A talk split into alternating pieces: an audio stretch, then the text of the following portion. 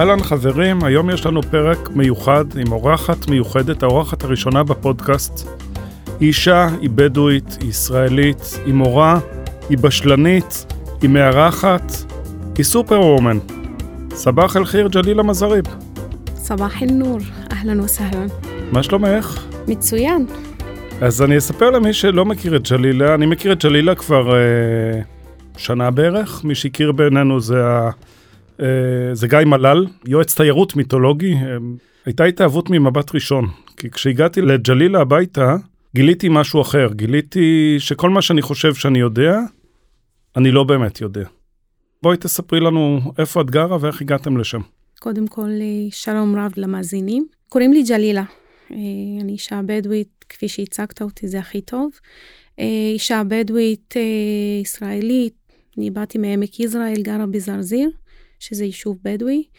אני אשת חינוך במקצוע שלי, אימא לשלושה ילדים. בשש שנים האחרונות אני החלטתי ככה לעשות קצת שינוי בחיים, ופניתי לכיוון של הקולינריה המקומית באמת. התחלתי לחקור את כל נושא הבישול הבדואי המקומי, והקליק היה לי שהייתי בירדן, בטיול אה, עם המשפחה, וראיתי שם לראשונה את הבישולי אדמה. ומשם זה צמח, זה הביא לי עוד משהו ועוד משהו, ובאמת התחלתי ללמוד ולהעמיק בכל נושא הקולינריה הבדואית. בוא נלך קצת אחורה. אה, שבט מזריב הוא חלק מהכפר זרזיר. הגעתם מאיפה במקור? אז קודם כל, כשאנחנו אומרים זרזיר, זה, זה יישוב אחד, אבל בפועל אנחנו חמישה שבטים. שבט מזריב זה אחד מהם, יש עוד ארבעה, שבט עיידת, רריפת, ג'ואמיס ואלהיב. המקור זה בעיקר החמולות, זה לא כל השבט עצמו. חלקם הגיעו מירדן, חלקם מסוריה, חלקם אה, גם הסתובבו בגליל, וכך בעצם אה, שנוצר השבט, אז אנחנו התיישבנו באזור העמק. זרזיר לפני כמה שנים הוקם? בהתחלה זה היה בשנות ה-60, 75 אנחנו אה, הפכנו ליישוב קבע, בשנת 1975.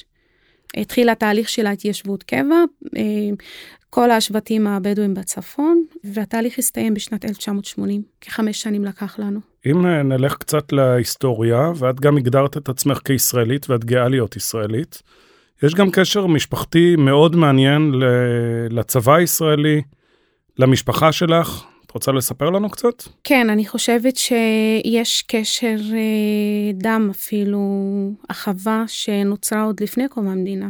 הבדואי, זה לא מובן מאליו שבדואי אחד שקוראים לו עבד אל-מג'יד חאדר עמוס ירקוני, הולך אה, כתף אל כתף יחד עם אה, בחור יהודי בשם משה דיין והולכים לבד במדבר היום להגיד, אה, וואלה, שני כאלה ילכו במדבר, זה קצת, אף אחד לא ייתן להם.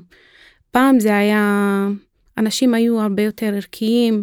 החוקים השבטיים הבדואים, חלק מהם אה, נותנים הרבה יותר אימון אחד בשני, וזה בעצם אה, כך היה.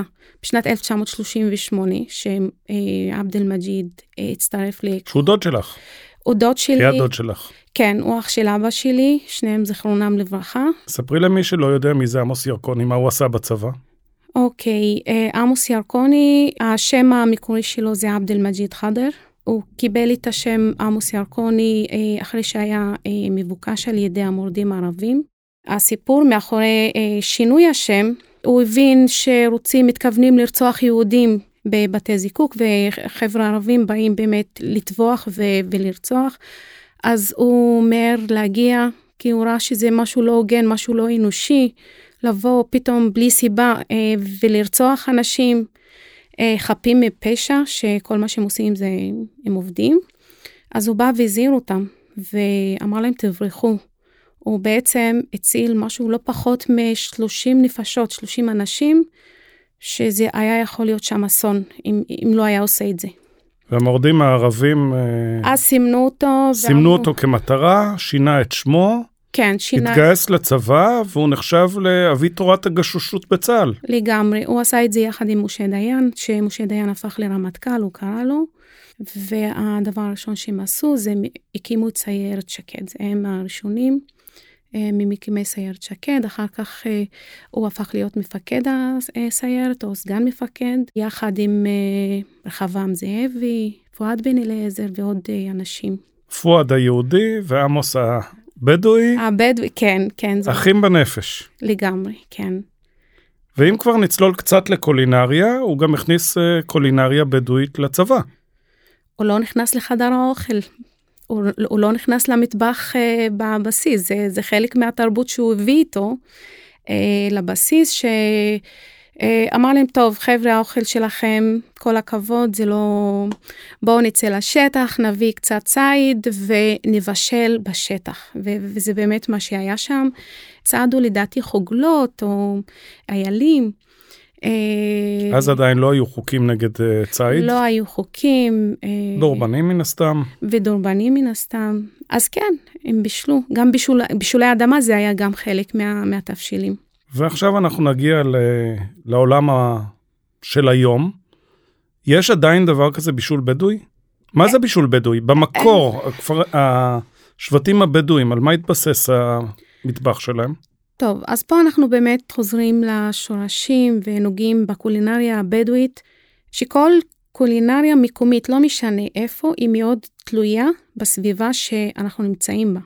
זאת אומרת, הסביבה היא מספקת לנו את הקולינריה שאנחנו מפתחים באותו מקום. ואם זה מדבריות ואם זה נוודות, אז מן הסתם אנחנו לא נהיה חקלאים, אנחנו לא נגדל אה, חקלאות של צמחים, אדמה, ממש לא. הצמחים זה, זה היה ליקוט אה, והזמינות של מה שנמצא. וכיוון שהבדואים אנחנו בעיקר מגדלי חיות ועדרים, אם זה עדרים של כבשים, של בקר, של עיזים, אז זה בעצם המזון שלנו. ומהמזון הזה אנחנו פיתחנו את כל העניין של הגבינות, הלבני והג'ובנה והחלב, התבשיל יוגורט למשל עכשיו, מה שאנחנו רואים פה, זה האלף-בית של המטבח הבדואי. כל עיקרון פלאו. הוא, הוא לגמרי בדואי.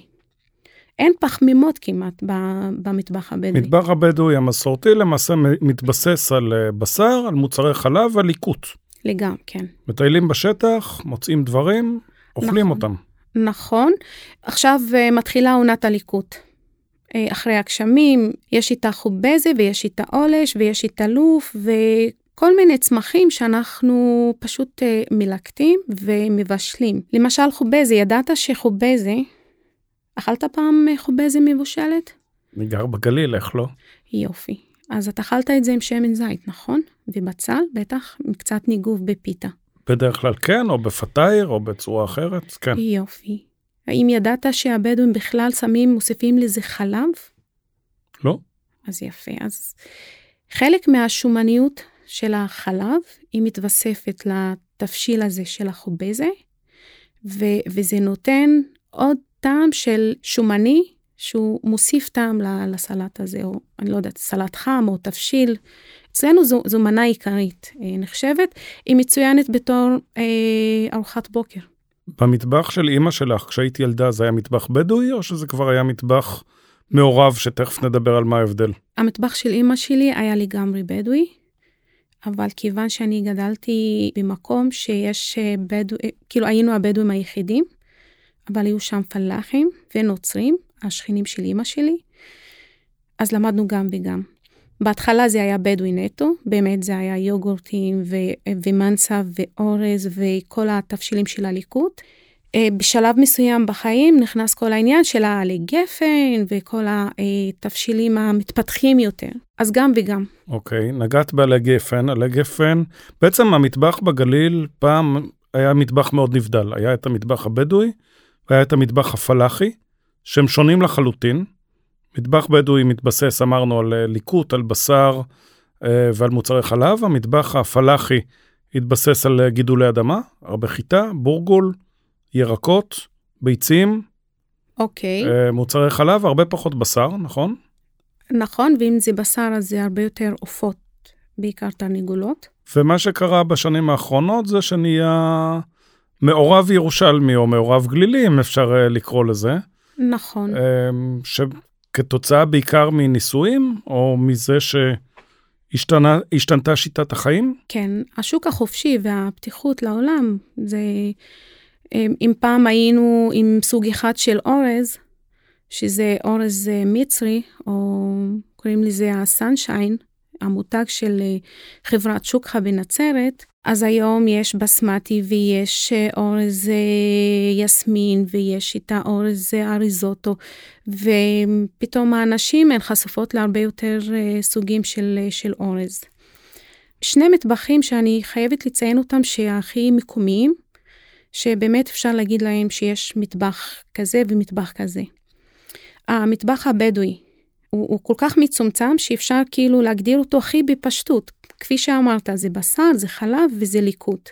המטבח הנצרתי הוא אחד הטובים גם, וכן יש מטבח נצרתי. המטבח הפלאחי, הכפרי, הוא שונה מאזור לאזור. זאת אומרת, אנחנו לא, יכולים להגיד על המטבח הפלאחי בכפר יאסיף, אה, שזה אותו מטבח פלאחי בכפר כנא. ואם אני אתן את הדוגמה, למשל, קובי.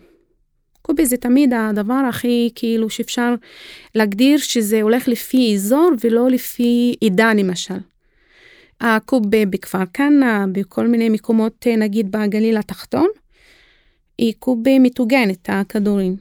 אם ניסע יותר צפונה, אז הקובי, מה שנקרא קוביני, שהיא קובי שהבורגול לא, לא מטוגן, שמטבלים אותו עם, עם בשר נע, ומכינים את הבשר אה, הטחון, המבושל, שמים אותו בצד, ואז אה, ככה בעצם מגישים את הקוביניה. זו גם מנה... שבמקור קוביניה בעיקר מבשר ציד. מבשר ציד שקודשים אותו ממש במקום, אה, ב, ב, איך אומרים? מכתש ואלי. בדיוק, במכתש ואלי, ובלבנון עד היום למשל, עושים סביב זה חגיגה. ממש האימא או הסבתא מתחילה לקטוש, וכל המשפחה מסביב מסתכלת עליה. התהליך בעצמו הוא, הוא, הוא, הוא חוויה בפני עצמה. היום פחות כי יש מיקסרים ויש, אין לנו זמן, וכל השינויים הטכנולוגיים כן התבטאו. אם זה במטבח הבדואי, במטבח הנצרתי, ערבי, הכל. אני אקח אותך אבל למקום אחר, זה לא רק עניין של uh, טכנולוגיה, זה עניין של שינוי הזמן. ברגע שהאישה הבדואית, uh, התפקידים שלה השתנו, בוא נדבר רגע על התפקידים של האישה הבדואית לפני 150 שנה, שאז היא לא הייתה חולמת אפילו לגלגל עלי גפן, לא היה לה זמן לזה. מה, מה, מה היה התפקיד שלה במשפחה? אז פה אני קצת uh, לא מסכימה, כי התפקיד לא באמת השתנה. האישה הבדואית אף פעם לא, לא התעסקה עם המטבח, גם היום. המטבח זה לא המקום של האישה הבדואית, כי לא כי היא לא רוצה, כי א', כי לא היה מטבח אמיתי על אמת, אה, מבחינה פיזית כאילו. אם אנחנו גרנו באוהלים, אז מה, איפה המטבח? זה אחד. אה, שתיים... אז בישול בעיקר ישירות על האש. זה היה ישירות על האש, לכן המטבח הבדואי הוא, הוא, הוא לא... האישה לא התעסקה יותר מדי עם האוכל. כי האישה התעסקה עם uh, להביא מים מהמעיין, היא התעסקה עם להביא עצים uh, להדליק את האש, האישה התעסקה עם הילדים, איך לשרוד את הערב, למשל בחוץ עכשיו שהגענו בדרך היה סוער והיה גשם. באותו יום האישה תדאג איך להשכיב את הילדים על מזרונים שלא יירטבו כל הלילה. זה יותר חשוב לה מאשר להתעסק במטבח. היא לא, היא לא תבזבז את הזמן שלה בלגלגל אה, עלי גפן מן הסתם, ולא להביא אבנים, וזה מה שהיה.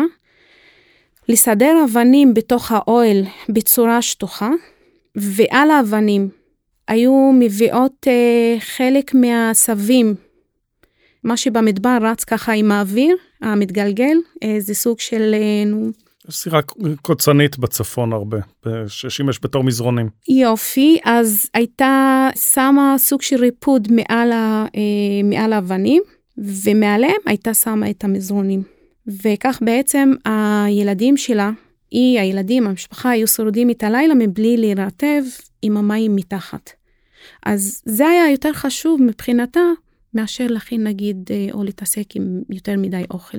ואז האישה הבדואית uh, התיישבה יחד עם השבט, עם הכפר, ופתאום יש ברז שמוציא את המים. נכון. ויש מזרונים שלא צריך לסדר, ויש תנורי חימום. נכון. ויש לה זמן להתחיל לגלגל עלי גפן. אז התחילה לגלגל עלי גפן. כן, ושם אה, שאת זה היא למדה מהשכנה של הפלאחית? נכון, נכון. אל תשכח גם שהיו נישואי תערובת, אה, כאילו, מה זה נישואי? היה נישואים אה, של נשים בדואיות שהתחתנו עם פלאחים ופלאחיות שגם התחתנו עם בדואים, והיה תהליך של, אה, של למידה. זה כמו שאישה בדואית אה, מהצפון התחתנה לאחד השבטים נגיד בדרום, ושם הכינו מלוכיה עם, אה, עם רסק עגבניות. אז היא באה ואמרה, לא חברים, זה לא... לא ככה. לא ככה. ואז באמת למדו את השיטה. גם אנחנו כבדואים, אנחנו עלי גפן, לא, לא יודעות אה, איך, איך להכין. אז גם את זה למדנו מהפלאחים, ולדעתי למדנו די טוב. והיום המטבח הוא בעצם מטבח ערבי, היום כמעט אי אפשר להבדיל. אני לא אשכח שסיפרתי לך על uh, זאדה, אשתו של uh, אבו טארק, כן. שהוא חבר טוב, ואמרתי לך שהיא אחת הטבחיות הבדואיות הכי טובות שפגשתי. נכון. ואת התחלת לצחוק ואמרת לי, כן, אבל היא פלאחית. התחתנה עם בדואי, אבל היא פלאחית. זה לא מטבח בדואי. אז בעצם הגבולות היום התשתשו. נכון, אני חושבת שהפלאחיות הן טבחיות מדהימות. אני באופן אישי למדתי הרבה מהמטבח הערבי. כל העניין של התבלינים, גם אימא שלי אגב, גם למדה הרבה, והיא פיתחה גם מעבר למה שהיא למדה. אבל בכלל, כל המטבח, גם עלי גפן וגם, אה, אני תמיד אומרת, גם מביאה את הדוגמה של עלי כרוב הממולאים. אתן לך ככה דוגמה לכך שתבין באמת איך אישה בדואית חושבת על המטבח ו- ואיך זה מתבטא ב- ביום-יום. אני זוכרת בתור ילדה שאימא שלי רצתה לבשל הכי מהר והכי ככה שאנחנו נהיה, שיהיה לנו אוכל. הייתה לוקחת את הראש כרוב, חותכת, קוצצת לחתיכות. הייתה מבשלת עם קצת שמן, ומוסיפה לזה אורז, מערבבת, ואז מוסיפה מים, ותוך חצי שעה יש לנו תבשיל של כמו כרוב ממולא. פאסט פוד כרוב ממולא. לגמרי. אז זו דוגמה, נגיד, אה, השכינה הפלאחית או הנוצריה הייתה יושבת, מגלגלת, מסדרת, מתקתקת סיר כזה, גם יפה וגם טעים, אבל החשיבה היא שונה, כאילו, בין השתיים. אז היום את איפשהו באמצע, המלפוף שלך שאכלתי אותו והוא נפלא, הוא לא נראה כמו אה, הכרוב הממולא של הפלאחיות, והוא לא נשמע כמו, ולא נראה כמו הכרוב שסיפרת של אמא שלך, את עושה אותו אחרת. לגמרי. אני לקחתי את שני העולמות, העולם הפלאחי והעולם הבדואי, וחיברתי ביניהם. אני לא אשב יום שלם ואני אגלגל על כרוב. מצד שני, אמנם שהבנות שלי היו קטנות, הייתי עושה את השיטה של אימא שלי, גם כי אני מלמדת, אני עובדת בחוץ, אני חוזרת הביתה וצריכה להכין להן ארוחת אה, צהריים, נגיד, חמה. אז כן הייתי משתמשת בשיטה של אימא שלי, שהיא מאוד יעילה ומאוד ככה פתרה לי בעיה. אבל היום אני מחברת את שני העולמות, אני לוקחת עלי כרוב אחרי שהרתחתי וריככתי קצת, אז אני מוסיפה לזה, ממש לוקחת עם היד, אני אה, שמה את המילוי שזה אורז, והוספתי לזה גם קצת פוטרוזיליה וקצת בצל, ושמתי, הכנתי כמו כדורים. שזה שיטה די מהירה בין לבין, שהיא גם יפה, כי אני אוהבת גם לאכול עם העיניים. אה, זה, זה עוד כולנו שלב. כולנו אוהבים לאכול עם העיניים. לגמרי. אז זה עוד שלב שאנחנו אה, כחברה, פעם זה לא היה ככה. אנחנו חשבנו רק על אוכל כמשהו ש... כמשהו ש... הישרדותי, צריך לאכול ש... כי... בדיוק, כי... ש... צריך לאכול. דלק. אה, לצרוך, לא, לא לגמרי כאילו ככה צריכים להתענג אה, על להסתכל על אוכל ולאכול אה, גם איזה חצי שעה או שעה, זה ממש, זה לאכול ולפעמים תוך כדי הליכה. זה... אז היום התרבות האוכל והקולינריה גם בהיבט הזה היא, היא תופסת שינוי ואני חושבת שזה שינוי לטובה. אם אנחנו מדברים על בדואים, כרגע אנחנו מדברים רק על צפון הארץ. מה קורה עם הבדואים בדרום? מה הקשר בין המטבחים או בין השבטים, אם יש כזה בכלל? אני לא יודעת הרבה על המטבח הבדואי הדרומי, אבל אני יודעת שהמטבח הבדואי הדרומי, תתפלא ששם יש הרבה גברים שהם מבשלים. במיוחד שמדובר בכבשים, במסות של, אה, של אוכל. אה, משהו משפחתי, משהו גדול. לרוב הגברים הם אלה שתופסים פיקוד בעניין הזה של ה... אה, נגיד כבש שלם, בתוך האדמה או בתנור או סירים גדולים, אז באמת הגברים שם תופסים. המטבח אבל הוא שונה, בוא נתחיל מזה, מהגידולים. אם בצפון יש אה, פרות, אה, עיזים וכבשים, בדרום יש גמלים, שאין בצפון, ואין פרות, לא מגדלים בקר בדרום. אז זהו, יש לנו משפחה, חברים מהדרום, אז אומרים, הם צוחקים עלינו, אומרים, טוב, אתם לא בדואים, אתם אה, מגדלים בקר שם. אני אקח את נקודת הייחוס וההשוואה דווקא מהיוגורט המבושל. כי גם בדרום מבשלים יוגורט מבושל, אבל לא כמו בצפון. ואני חייבת להודות שהיוגורט שלהם יותר טעים משלנו. וואלה? חד משמעית. מה הם עושים אחרת? עד, הם עושים אחרת, תקשיב, צורת הבישול היא, היא הרבה שומן כבש. חלק מהסוד של המטבח הבדואי זה, זה שאנחנו מבשלים את הבשר עם העצמות. העצם היא חלק מהתבשיל. לא מפרידים עצמות ומבשלים רק בשר. הציר שנוצר אה, דרך העצמות הוא, הוא אדיר, וכל המוח עצם אה, נותן ולוקח אה, מקום. מוח העצם והג'לטין כן. מעשירים מאוד את התבשילים. לגמרי. ובדרום, האבן יוגורט, הם זורקים את זה בתוך התבשיל עם סיר גדול של חצי כבש, ולוקחים יוגורט אם אני רוצה לתת את היחס, שאני מבשלת נגיד שני ליטר או ליטר של, של יוגורט, במקביל זה ליטר של מים. היחס זה אחד לאחד. אוקיי. Okay. בדרום זה היחס הוא, הוא שונה, זה 10 ליטר מים וליטר אחד יוגורט. אוקיי. Okay. וזה עדיין עושה את זה הרבה יותר. המטבחים גם שונים, כי המטבח הבדואי הדרומי הגיע מכיוון מצרים. המטבח של, שלכם בצפון הגיע בעיקר מהמרחב השאמי ומהמרחב העות'מאני. אוטומ... הייתי הולכת על, יותר על העות'מאני שהשפיע על השאמי ועל ה... אה, הוא, הוא מש, משתלט עד היום. זה, אפרופו עלי גפן, זה, זה בכלל לא, לא מקומי בעיניי. אני חושבת שזה טורקי. כל הסיפור של הממולאים הוא לא מקומי. בורגול למשל הוא מקומי. הוא, פל... הוא מקומי פלאחי, לא בדואי, ולא טורקי. פריקי גם אותו דבר.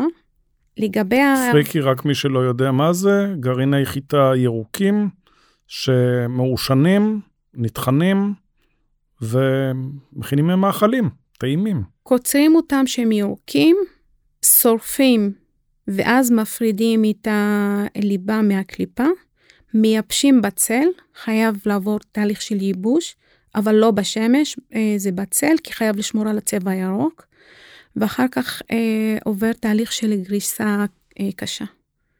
ומבשלים אותו כמו אורז, כאילו היחס גם... שני סוגים, יש את הפריקי שמבשלים כמו אורז ויש את הפריקי למרק. אה, כן, כן, אם טוחנים דק אז אה, כן, מכינים מזה מרק. כמה מילים איך עושים מרק פריקי? מאוד טעים.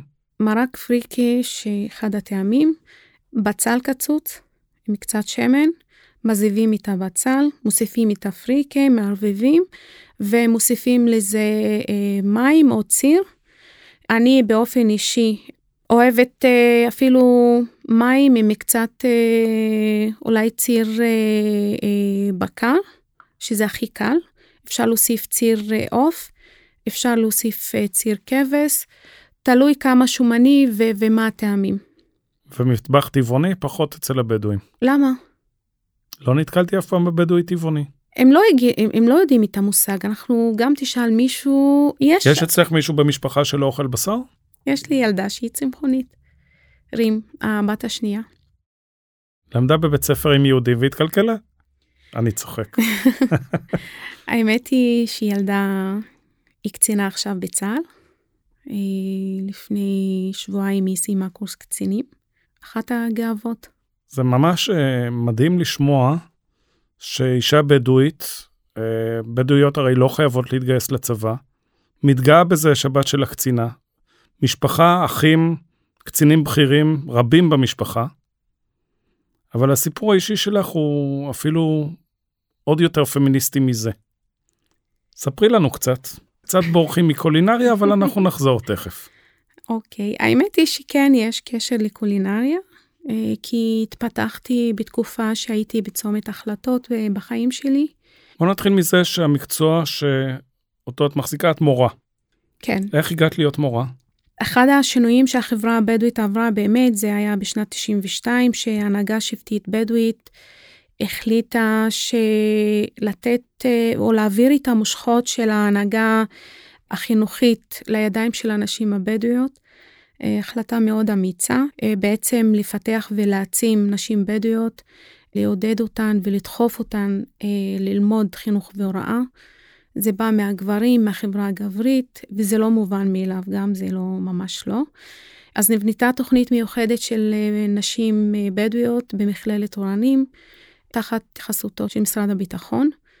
ובתור עתודי צה"ל אנחנו למדנו, אני כאילו למדתי במסלול, וכך בעצם הפכתי למורה. זה היה בשנת 92 עד 95. אחר כך השתלבתי במערכת החינוך, מורה למדעים, בית ספר יסודי, עכשיו בכבי אני מלמדת. אחר כך אני התחלתי כאילו להתפתח עוד גם מבחינה מקצועית. למדתי תואר שני ניהול מערכות חינוך באוניברסיטת חיפה. הייתי קצת מדריכה מחוזית במחוז צפון, עבודה מאוד מאתגרת ומרתקת, אבל החיבה שלי למטבח, למה שלמדתי מאימא שלי, כנראה שזה היה גדול ממני, והחלטתי שאני יוצאת ללמוד בישול מקצועי. למדתי קורס של שמונה חודשים בחיפה, וזה היה אחד ה... תפניות והחלטות הכי יפות. ותוך כדי הלימודים אני התחלתי לחשוב באמת איך אני מביאה את נושא הבדואים. כי הרבה פעמים אנשים קצת לא, לא יודעים מי אנחנו, וקצת מגדירים אותנו אחרת. אז בניתי סיפור, וקצת חקרתי את הנושא גם מכמה מקורות מאוניברסיטת תל אביב. וגם קצת נתונים מהלשכה המרכזית לסטטיסטיקה, כמה נתונים ואחוזים על הבדואים. ואספתי סיפורים מקומיים, גם מאנשים ששמעתי מאימא שלי, מחברים שלי, אנשים מבוגרים שהם גרו בעמק, או עדיין גרים בעמק, וכך בעצם פיתחתי את הנושא של המפגש איתי. היום אני פחות עוסקת בחינוך, והרבה יותר במה שאני עושה בקולינריה. אנחנו נגיע לשם, אני רוצה להחזיר אותך, אבל לשינוי שהחלטת עליו כאישה פמיניסטית, בעלך השתחרר מהצבא. כן. וקרו דברים מאוד חריגים, ששמעתי פעם ראשונה ונשארתי עם הפה פעור. מרגישה נוח לספר לנו על זה קצת? אין הרבה מה לספר, חוץ מזה שאני אה, נפרדתי והתגרשתי מבעלי. אה, מסיבות קצת אה, פחות אה, נעימות. התפנית שקיבלתי וההחלטה שקיבלתי הייתה אחת האמיצות ביותר במגזר. גם נשים התחילו לקבל אומץ וכן להחליט החלטות מכריעות ומאוד חותכות. על רקע מה קיבלת את ההחלטה? תקשיב, שיש ריבוי נשים, שם זה נעצר, שם זה, זה הפסיק. אוקיי, okay, בעלך השתחרר מהצבא והחליט שהוא רוצה לשאת אישה נוספת. ואת אמרת עד כאן. ועד כאן, כן. שזה סיפור uh, חריג, אני חושב האישה הבדואית הראשונה באזור ש... אני חושבת שאני כזה? הראשונה, כן, אני חושבת שאני אני לא, לא, כי לא שמעתי על אישה אחרת לפניי שהתגרשה. אנשים, יש הבדל בין אה, גרושה לפרודה, זה אפשר לתפוס את זה, את זה קצת, אה, כל, כל אחת, אה, כל אחד חושב על זה אחרת. אבל לחתוך גם באופן רשמי עם, עם גירושים אמיתיים בבית דין שרעי ובית דין אזרחי, אני חושבת שאני הראשונה שמתגרשת מהסיבה הזו. אה, יכול להיות שהיו לפניי, אני לא יודעת, אבל אני יודעת בוודאות שאחריי לפחות אה, שלוש נשים שעשו את זה, ובעצם... שאת הסברת לי שבניגוד לבית הדין הרבני אה, אצל היהודים, בבית הדין השרעי, ברגע שאישה מבקשת הפסקת נישואים, בית הדין אה, כופה על הגבר להפסיק את הנישואים. כן, הוא חייב, הוא, הוא לא חייב לתת את הגט. הוא יכול להיות בבית והגט יגיע אליו הביתה בדואר אפילו. אז אין... אין אישה עגונה בדואית. אין אישה עגונה בדואית, לא, מוסלמית כאילו, כן, אין. הדת אה, נותנת אה, אפשרות לאישה, להפך, זה ממש הכי קל, כאילו הכי טוב להיות אה, אישה נשואה בחברה המוסלמית, שזה הכי, כאילו, נשמע הכי מוזר, אבל זה הכי, הכי אמיתי. איך קיבלו את זה בכפר? האמת היא שקיבלתי הרבה טלפונים מנשים, מגברים, מהמשפחה, שתמכו, עודדו, שבאו אליי הביתה, וכל מה שהייתי צריכה, כאילו, הם נתנו עידוד מאוד יפה, מאוד מכובד, משהו שאני מאוד גאה בו. הראשונים אלה היו המשפחה שלי, אחים שלי, אח שלי אמיר מזרי, ראש המועצה, הוא הראשון. עד היום הוא גב מאוד מאוד חזק ויציב, שאני נשענת עליו, ואני מרגישה באמת אה, הכי בטוחה בתוך המשפחה והשבט שלי. ובמקביל, זה בנה אותך, דחף אותך ל... לצאת לבשל, להתחיל לארח, להתחיל להביא קבוצות אלייך? כן, כן, כן, כן, זה, זה נתן לי פוש כזה של, אה, אתה יודע, בכדי שגם מבחינה פיזית, נקודת הזינוק, אתה צריך uh, לרדת קצת ואז לעלות, כאילו, אם תסתכל על חתול, אז זה סוג של רגרסיה מסוימת, אבל היא נותנת דחיפה מאוד, uh, מאוד חזקה קדימה. אני חושבת גם שזה כמו, כמו לידה, שתינוק נולד, בימים הראשונים שלו הוא יורד במשקל, כי הוא מקבל מצב של הסתגלות. ואחר כך העקומה מתחילה לעלות, והמשקל מתחיל לעלות, והם מתחילים להתפתח. אז זה מה שקרה לי, אני חושבת. ואז התחלת לבשל, איך הערבוב בין בישול מסורתי בדואי לבישול פלאחי, מה את מבשלת היום? אני לא יודעת אם זה קשור לתרבות הבדואית. אני בעיקר אוהבת uh, לבשל uh, כל מה שקשור לבשר. נתחים, בעיקר כבש. הנה ביום שישי מגיעה אליי משפחה ולסילבסטר. אז התפריט זה כתף טלה ממולא בעלי גפן. ויוגורט מבושל, וסיניות של uh, קבב, כפתה ברוטב טחינה. אני אעשה להם אולי קצת בישול אדמה. מטפונה. אה, זה לא מטפוני, המטפוני היא שונה, יש, אה, אה, המושג האחר זה זרב. מטפונה זה, זה לטמון, זה, זה הטמנה.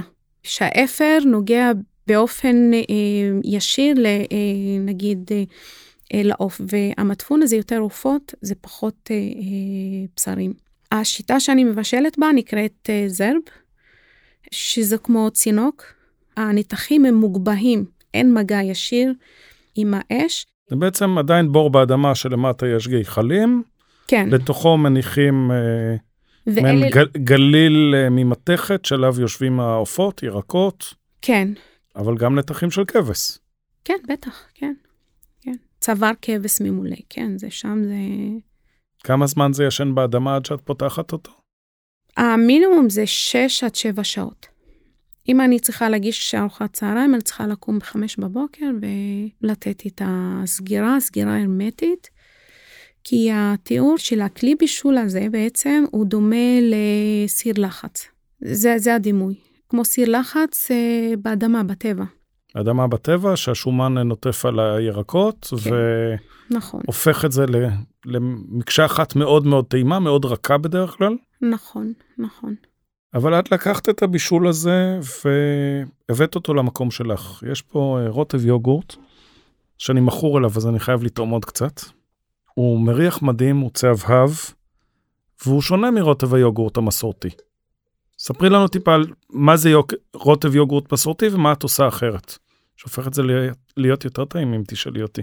אוקיי, okay, הרוטב יוגורט המסורתי הוא, הוא עשוי מיוגורט של עזים, נטו. או אם אנחנו מוסיפים לו קצת אה, יוגורט של כבשים. אבל בטוח, בטוח שזה לא של בקר. הבקר הוא הגיע בשלב מאוחר יותר. מה שאני פיתחתי זה שאני שילבתי גם וגם וגם. אז יש יוגורט אה, בקר, עיזים וכבשים. למה לערבב שלושה סוגים של יוגורט ולבשל אותם יחדיו? שמשלבים מבחינה קולינרית אה, יותר אה, מוצרים או צורות בישול שונות, התוצר הוא הופך לזה להרבה יותר אה, טעים. השומן שבכבש, העיזים שהוא, אה, יוגורט עיזים שהוא יותר נוזלי. הארומה שלו הרבה יותר חזקה. כן, הבקר שהוא הרבה יותר סמיך, זאת אומרת, הוא נותן גם קצת את הסמיכות. הוא נותן את הגוף ליוגורט למעשה, ועם היוגורט הזה מה את עושה? קודם כל זה חצי בישול, כאילו זה חצי, זו חצי מנה. המנה האמיתית היא שזה מוסיפים את היוגורט אה, לאורז או לפריקה. כי מנת הדגל והמנה המסורתית, הכי, הכי מסורתית במטבח הבדואי, זה אורז, ועליו גושי בשר אה, כבש, ועל אלה אנחנו מוסיפים את היוגורט, ואז יש לנו מנת, אה, אה, זו בעצם המנה שמוגשת בחתונות, והיא אחת המנות היוקרתיות. אה, אמנם היא פשוטה מבחינת כאילו אורז זה אורז ויוגורט זה יוגורט, וצריך לדעת, החבר'ה פה שאלו אותי, האם תתני לנו מתכון? אמרתי, אני אתן מתכון, אני לא בטוחה שאתם תצליחו לבשל. אז מתכון זה לא להביא, לערבב 1, 2, 3, זה תהליך, זה, זה גם צריך לדעת מתי uh, לערבב. אתה יודע שביוגורט מבושל צריך לערבב כל הזמן ואסור להפסיק את התנועה של הערבוב. זה לעמוד חצי שעה ורק לערבב, לערבב, לערבב, ואסור להפסיק את הערבוב. ואז את שמה שוש ברק בפנים, הוא מתבשל, צף, כן. וכל מי שבא אלייך מתעלף. אה, כן.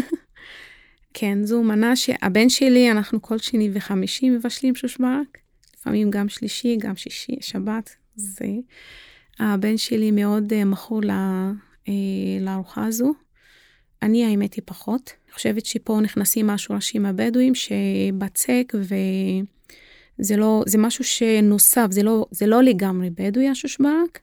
אני חושבת שזה ממש לא, אבל היוגורט הוא, הוא כן אה, בדואי. את הבשר מבשלים בתוך היוגורט או שרק שופכים עליו אותו בסיום? לא, מבשלים. אמא שלי למשל, היא מבשלת את הבשר עם היוגורט. היא קודם כל מכינה את הבשר והציר, ואליהם היא מוסיפה את היוגורט, ואז מתחילה לערבב, עד שהמרקם הופך להיות אחיד של הבישול. אז כן, המטבח הבדואי זה, ואולי זה יישמע קצת, אבל זה חלב. מכמה שיחות אה, על, אה, על אירועים, על שתי קבוצות שעשינו ביחד באפטר ברמדאן של שנה שעברה, כן. את כל הזמן מוטרדת ממה יקרה אם היהודים לא יפריע להם שיש בשר וחלב ביחד. שזה בעצם הבישול המסורתי שלכם. את ממשיכה לשאול כל קבוצה אם הם רוצים הפרדה או לא רוצים הפרדה? כן, אה, כי אני חשוב לי גם לתת מענה לכל הלקוחות, זאת אומרת, אה, אנשים רוצים אה, להגיע ו... ולחוות את החוויה הבדואית. שלפעמים אפשר להפריד את החלב ואת היוגורט, זה בסדר, אבל אפשר להכניס משהו אחר שיכול לתת מענה גם לקהל ש... הוא, הוא לא הכי, נגיד, מחפש כשרות של 100%, אבל יש מינימום, שזה ערבוב של חלב ובשר. אז, אז גם שם אני רגישה, אני נותנת uh, מענה, אני מנסה, משתדלת. עכשיו, מצד שני, אני גם, יש לי שני מטבחים, יש לי מטבח, מטבח אחד שהוא, uh, כל המוצרים שלו שם כשרים, והמנות שאני מוציאה כשרות, ויש משגיח, ויש הכל.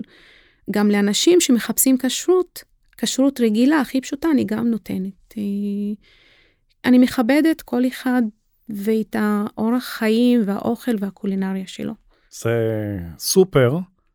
אני בתור מי שאוכל כל מה שזז אף אה, שוחה, זוכר את שיחת הטלפון הראשונה, שאלת אותי מה את רוצה שאני אכין.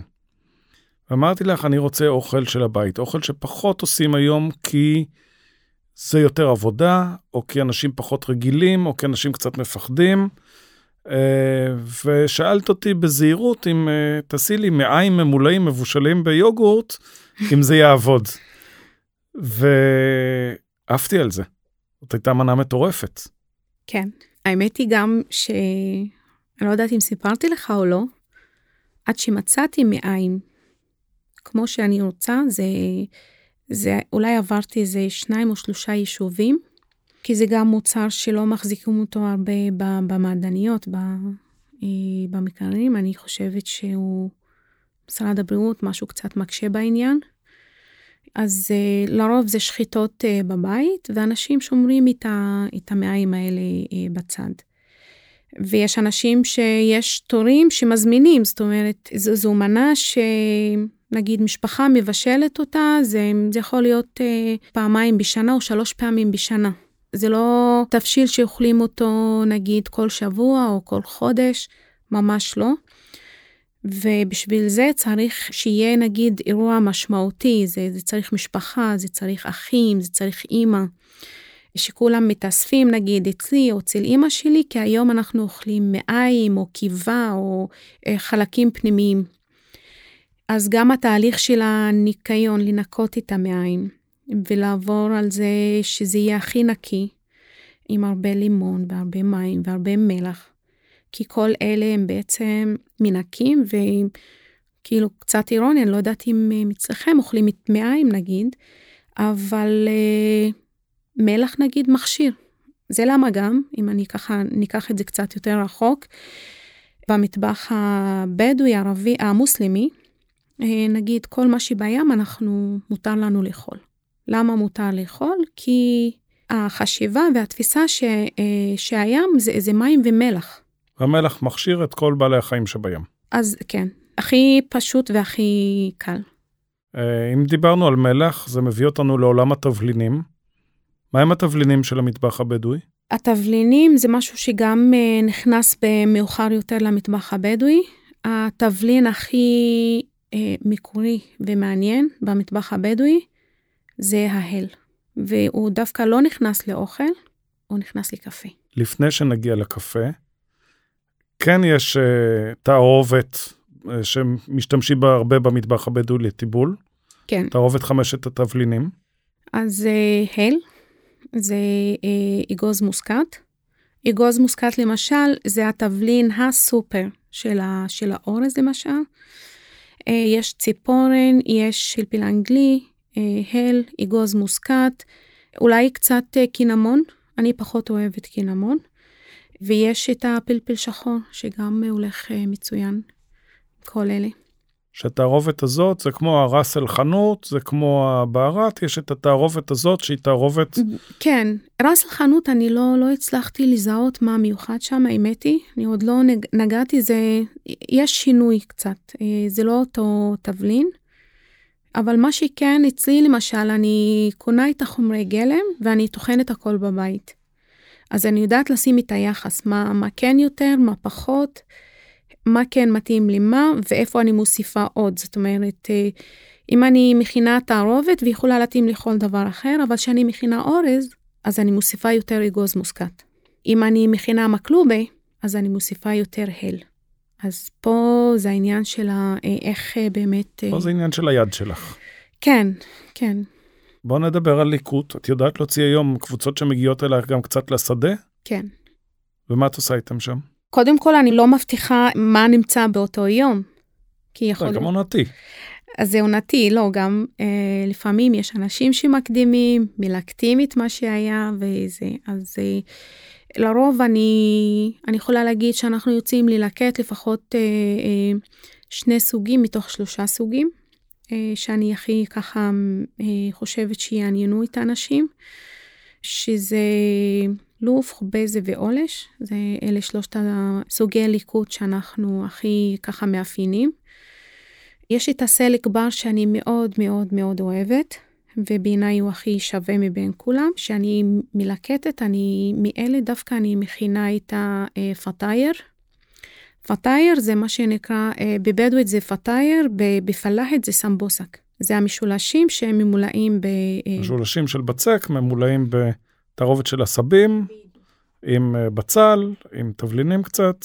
נכון. אז שם אני נותנת את היד ואני אוהבת את ה... מה את עושה עם הלוף כדי שהוא לא ידקור בגרון? לוף למי שלא יודע, יש בו חומרים פעילים שאם אוכלים אותו בלי לטפל בו כמו שצריך, מרגישים כאילו אכלתם אה, נייר זכוכית וה... כן. והכל צורב לכם את הגרון. הוא, הוא שורף ממש. הלוף אה, הולך טוב עם, אה, אני לא יודעת איך קוראים לצמח בעברית, אה, יש עלים שהם חמ, חמוצים, זה כמו, כן. לא חמציצים, אבל אה, עלים... אה, אה, חומאה. חומאה, אז כן. שאחרי שמבשלים את האלוף, אה, מוסיפים קצת מים כל פעם, איזה חצי כוס מים, ואז נותנים להם להתבשל ושהמים אה, מצטמצמים, אז מוסיפים עוד חצי מים. האלוף לא שוחה במים, אסור לשחות במים, זה צריך להיות כמות אה, כמו ריזוטו, שמוסיפים כל פעם קצת מים, כן. זה אותו עיקרון, ובשלב מסוים מוסיפים את ה... צריך את החמיצות הזאת כדי לסתור את ה... היא, היא מנטרלת את הקציצות, אה. כי זה, זה מעקצץ בפה. כן, כן. ואם זה לא מצליח, אז מוסיפים לימון. כאילו לימון זה, משאירים את זה כפתרון אחרון. אבל אה, לימון כן מנטרל את ה... את טועמת לפני האורחים שלא ייבהלו שמישהו נושך להם את הגרון? כן, כן, כן. פה אני בדרך כלל לא טועמת, כי כשאני מבשלת, אני לא טועמת, אני גם לפעמים לא אוכלת. לא כי אני לא, אני פשוט לא יכולה. אה, והרבה פעמים אני טועמת עם העיניים, אז אני כבר, איך שאני מסתכלת, אני יודעת גם איך זה טועם, איך זה, איך זה מרגיש. חוץ ממלח שאני לא יודעת אה, להבחין. אני יכול להגיד שזה טעים. אה, כן. ואנחנו מתחילים להתקרב לסיום, ואי אפשר לסיים שיחה על מטבח בדואי בלי לדבר על הקפה. קפה יש לו חשיבות מאוד מאוד גדולה בתרבות הבדואית. לא רק חשיבות, הקפה זו שפה בפני עצמה, זו שפה, זה, זה הרבה יותר מ, מללגום ולשתות, וזו שפה שדרך הקפה אפשר ל... להביא שלום ואפשר uh, לצאת למלחמה, ממש ככה. ספרי לנו קצת יותר על הקפה הבדואי. הקפה uh, זו תרבות שהיא, בדואי נהנה מקפה. אנחנו נהנים. הקפה הוא הרבה, לפעמים אני חושבת, גם, כאילו אני חווה את זה על עצמי. מבחינתי אולי הוא יותר חשוב מאוכל, עד כדי כך. התהליך של הכלייה של הקפה, אה, נתחיל מזה גם של הפולי קפה, הפולי קפה, להביא אותם ירוקים, להדליק את האש, זה על אש חיה שמכינים. לעשות כלייה של, אה, של קפה, ואחר כך... כלייה לתרום. ישר על הלהבות. כן, ואז זה מקבל גם אה, טעם של עישון, של, של אש, ואז לטחון את הקפה, ואז להרתיח מים עם הקפה. ולהעביר את המים מכלי לכלי, ויש את הקפה מאתמול, לערבב אותו עם, עם זה של היום. אני זוכרת שרציתי ללמוד את כל הטקסיות של הקפה אה, מאבא של בעלי, שהוא איש מאוד טוב, אני מאוד אה, מכבדת אותו, כאילו אבא של הגרוש שלי. ושבאתי אליו אה, יום אחד ואמרתי לו, אני קוראת לו דוד, אמרתי לו, עמי, אני רוצה ללמוד להכין קפה מר, קפה בדואי. לגבי השם, זה יכול להיות קפה מר וזה יכול להיות קפה סאדה. הבדואים לא יגידו קפה סאדה, כי אנחנו קוראים לזה קפה מר. בערבית זה גהווה מורה. סאדה זה, זה, זה נובע כנראה, זה מושג שמשהו שהוא חלק, ששחור זה צבע חלק בלי, בלי קווים, בלי, בלי, בלי שום אה, צבע אחר, או הקפה של האדונים. סאדה או אסיאד זה, זה האדונים. אז אם זה הקפה של האדונים, אז מי אומר האדונים? מי שמתחת לאדונים. זה בדרך כלל אנשים שעבדו שם. אבל האדונים עצמם, הם לא קוראים לזה הקפה של האדונים, הם קוראים לזה קפה מר, גהווה מורה. עכשיו, כיוון שהבדואים הם ה, כאילו, פעם נחשבו, הם היו האדונים, אז זה, זה, זה נתפס המושג קפה מר, וכשאמרתי לעמי שאני רוצה ללמוד אה, להכין קפה מר, הוא צחק. אמרתי לו, למה אתה צוחק? אומר לי, תקשיבי, את רוצה ללמוד את זה, תוותרי על העבודה שלך, את לא תלמדי, את תבואי אליי כל בוקר, את תדליקי את האש, אה, תביאי את העצים, את תתחילי בשמונה בבוקר, ב-12 הקפה יהיה מוכן. את רק תתעסקי עם קפה. אמרתי לו, תודה רבה, אני לא צריכה. עכשיו זה באמת תהליך של להחליף מים, אה, להוסיף קפה, לטעום, אחר כך להמשיך, עד שהוא מקבל את המרקם והטעם שהוא רוצה שזה יהיה. הטקס עצמו תמיד מתבצע במקום של הישיבה המרכזית של כל האורחים שם. לא משנה אם יש אורחים, אין אורחים, הכנת הקפה הוא, הוא לא מתבצע בפנים, לא בחדר אה, סגור או בחדר שהוא לא, אה, שאנשים לא רואים מה, מה האדם שם עושה. ועד היום יש אצלנו בתרבות הבדואית והערבית, שלמשל, אני לא יודעת אם שמת לב, שאני מכינה קפה, אני מכינה קפה, אמנם כן בפנים בתוך הבית, אבל אני מוציאה את כל המגש עם הכלי של הקפה, על-גלאיה, ואל-פינג'אנים, ואני מוזגת את הקפה בפני האורחים. וזה חלק מהעניין שאנחנו אף פעם לא מוזגים את הקפה בתוך הבית, ומוציאים לאנשים קפה מזוג. התהליך של המזיגה תמיד מתבצע בפני האורחים, ובתור מארחת, אני צריכה להיות, אה, ללגום את הלגימה הראשונה של הקפה. שזה אומר, הקפה נקי, הקפה תקין, אין שם רעל, אין כלום. אני זוכרת שהייתה אצלי פעם קבוצה מגרמניה, וששתיתי את הקפה הראשונה, עוד לא הסברתי להם מה זה אומר מבחינתי, אני קודם כל שתיתי, נתתי להם לשתות, ואז הסברת להם. ואז הם אמרו לי, אה, אנחנו חשבנו שאת אה, כאילו סוג של חוצפנית, לא חוצפנית במובן, כאילו איז, איזו מין מארחת שהיא שותה עוד לפני האורחים. אז הסברת להם מה זה אומר, וזה היה באמת אה, משהו שככה למדו אותו. טוב, ב... צריך להסביר לפני האוכל והשתייה. זה הופך את החוויה להיות הרבה יותר כיפית. לא, אז זה היה הרבה יותר. כי הם, הם היו עמומים, מה היא עושה? היא שותה לפנינו. אז עשיתי את זה ואחר כך הסברתי. לדעתי הפתעתי אותם עם ההסבר שלי, אז כן. וחדש חדש חדש פתחת גם שני אוהלים צמוד לבית. כן. אוהלי אירוח. כן. אה, שני אוהלים. בתקופת הקורונה הייתה כאילו אה, תקופה שהייתי צריכה להמציא את עצמי מחדש. החלטתי שאני הולכת לכיוון של לינה. כי הרבה אנשים שבאים אליי שואלים אותי איפה אפשר לישון, והאמת היא שעשיתי קצת אה, בדיקה אצלנו ביישוב, אין מקומות לינה. ואז הרמתי את הכפפה ואמרתי, אוקיי, אני הראשונה שתעשה את זה, אבל אה, תוך... חשוב לי מאוד לשמור באמת על המקומיות ועל השורשים.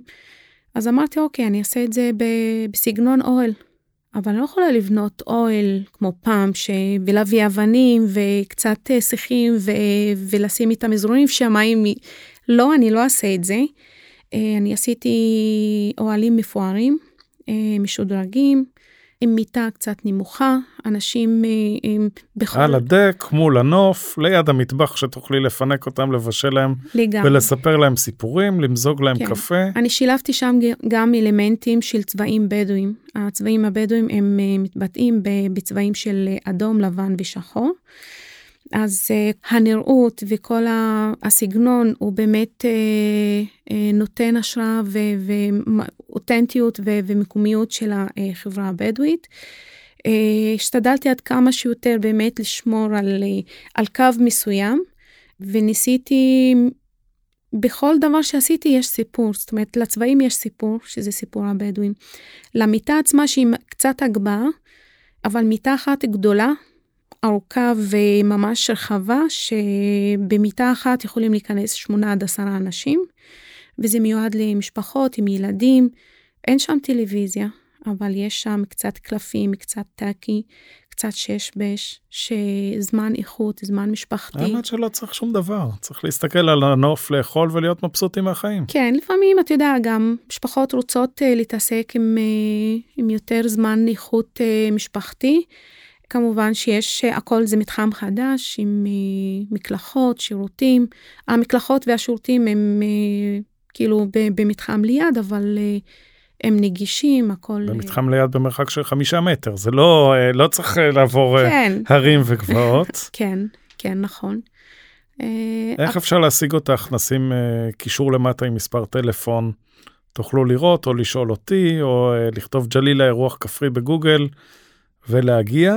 אני גם אה, יכול לספר שיש לג'לילה ולי מזימה לקחת את אה, מי שירצה באביב, אחרי שמזג האוויר אה, ישתפר והיום יתארך, למקום יפהפה בטבע, לחפור קצת בורות באדמה, לקבור קצת כבשים ותרנגולות ולבשל, וואי, וואי. ולהביא את האח שלך שהוא היה גשש בצבא, כן. לספר לנו קצת סיפורי גששות. נכון. והתמצאות בטבע ולעשות משהו אחר, כמו שגם את וגם אני אוהבים לעשות. נכון, אני חושבת שאנחנו תפסנו אחת הנקודות הכי יפות בארץ, ושם נעשה את האירוע הזה. הוא יהיה מאוד מאוד uh, מיוחד. הדברים שאנחנו מתכננים, כמובן, זה יהיה משהו, חוויה של uh, אולי uh, פעם בחיים, וננסה לעשות את זה עוד. לא מפחדת להרים ציפיות, אני אוהב את זה. כן, לגבי המקום שלי, אפשר למצוא אותי בגוגל. אה, יש לי אתר אינטרנט בגלילה האוס, אה, או גלילה אירוח בדואי, או בטלפון, אז גם כל... אה, מה לאחל לך? בהצלחה. אז אני מאחל לך המון בהצלחה. היה כיף גדול לארח אותך. תודה רבה. אני רוצה לסיים בזה שאם עוד לא הצטרפתם לקהילה של קולינריה מקומית בפייסבוק, זה הזמן, שם גם רואים את האירועים אה, שלי ושל ג'לילה ביחד, לחוד, ועוד הרבה דברים מאוד מעניינים. המון תודה לג'לילה, ואני בא לאכול. תודה רבה. בכיף, בתיאבון שיהיה.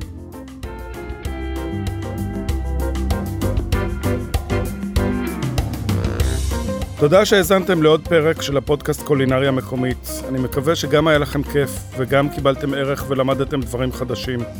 אם אתם אוהבים קולינריה ונהניתם, אתם מוזמנים להירשם למעקב.